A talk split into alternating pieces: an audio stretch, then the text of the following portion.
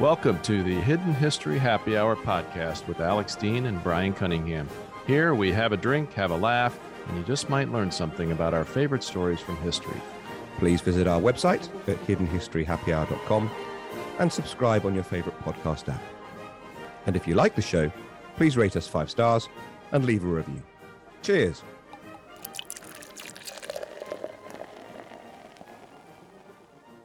Welcome to another episode of the Hidden History Happy Hour. I'm afraid you are just stuck with me today. It's Alex uh, riding solo. Brian has a very good excuse. Uh, he just got married and is off on his honeymoon.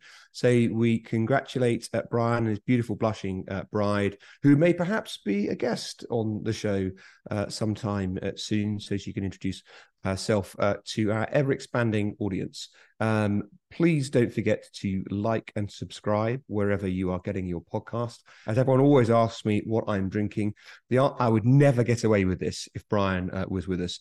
I'm having an alcohol-free beer because I've just had several heavy days in Brussels, uh, where whatever the other faults of the city, the beers are strong and excellent. So, having had quite a bit of Brussels beer, I'm having something alcohol-free. This uh, today is a story that you will not read in um, either of the books that I've had published of history uh, so far. This is a story that I have told on Twitter and have greatly improved with uh, thanks, uh, my grateful thanks to uh, followers who've pointed out things that I could and should add uh, before it makes it into a potential third book. This is the story of the guides at Bala Hissar. It is the story of the bravery and the obstinate loyalty of the men of the Corps of Guides Cavalry and Infantry, the 10th Queen Victoria's own frontier force, who were faithful even unto death. In 1879, the Second Afghan War came to an end as the old uh, Emir of Afghanistan fled, and the new, rather more pliable Amir, his son, uh, signed the Treaty of Gandamak uh, with us, the British. And a part of the peace settlement was the agreement that a British uh, envoy would take up residence in Kabul, and that person would supervise certain aspects of Afghan uh, relations. But I make the point that things agreed by elites in the heat of heady moments are not always wholly reflected in the sentiments uh, felt amongst the people over whom they rule in the times that follow. And that is doubly uh, the case when, as was the case with much of the Afghan army, large units of fighting men had not been paid for some months.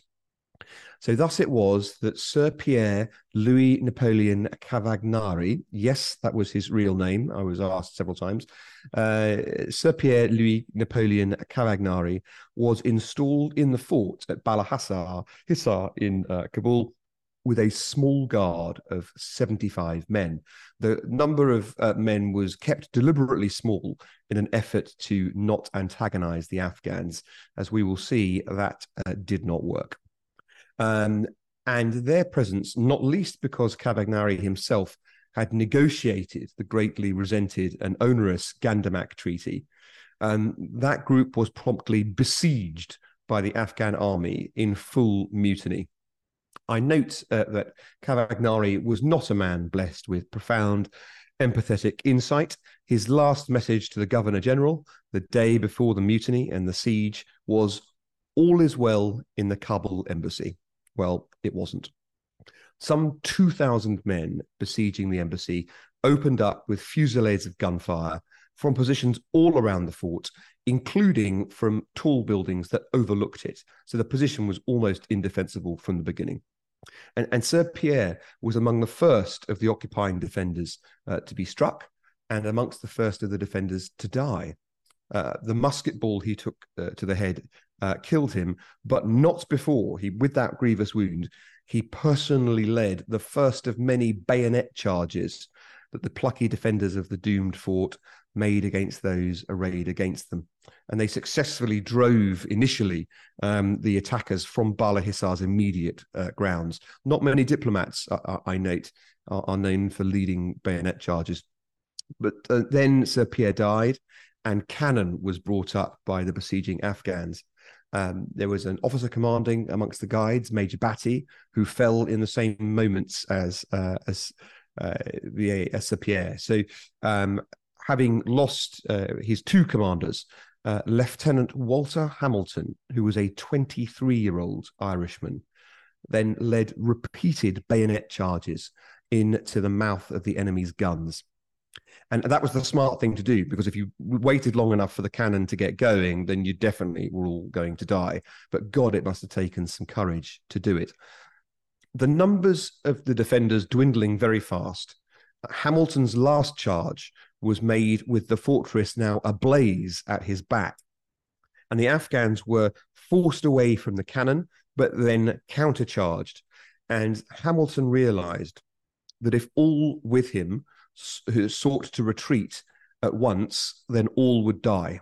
All if they all tried to, to get away, then they would all fall.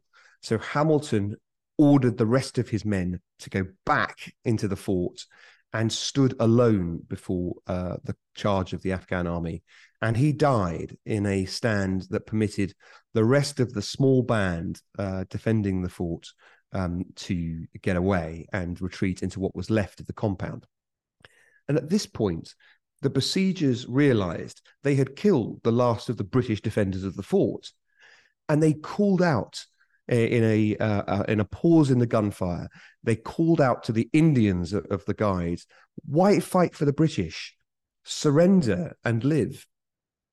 And bellowed from within the wreck of a ruined fort, still ablaze, they received their answer in the form of Jemadar Jaiwand Singh's last order fix bayonets.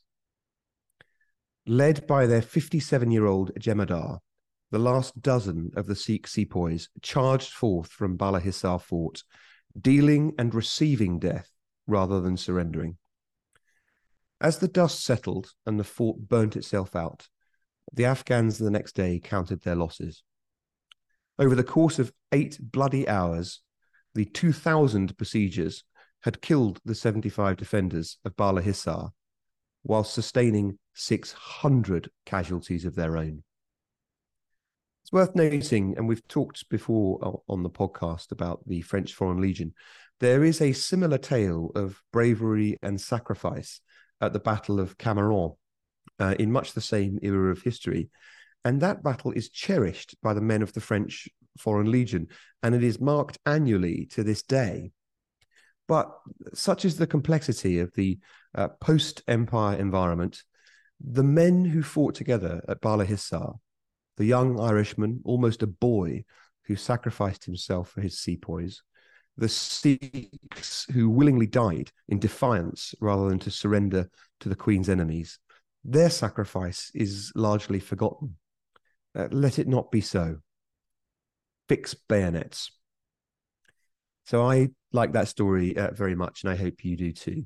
I just give you one more uh, little anecdote before uh, signing off for this shorter episode of the Hidden History Happy Hour. and uh, I delight in telling an aliens anecdote without Brian um, because it's one of his favorite subjects. I just mentioned that um, in 1985, President Reagan um, was deep in discussions in Switzerland with uh, Gorbachev.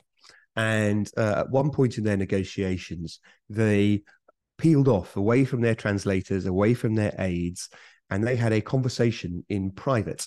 And for many years, it was completely unknown to researchers and historians what they talked about.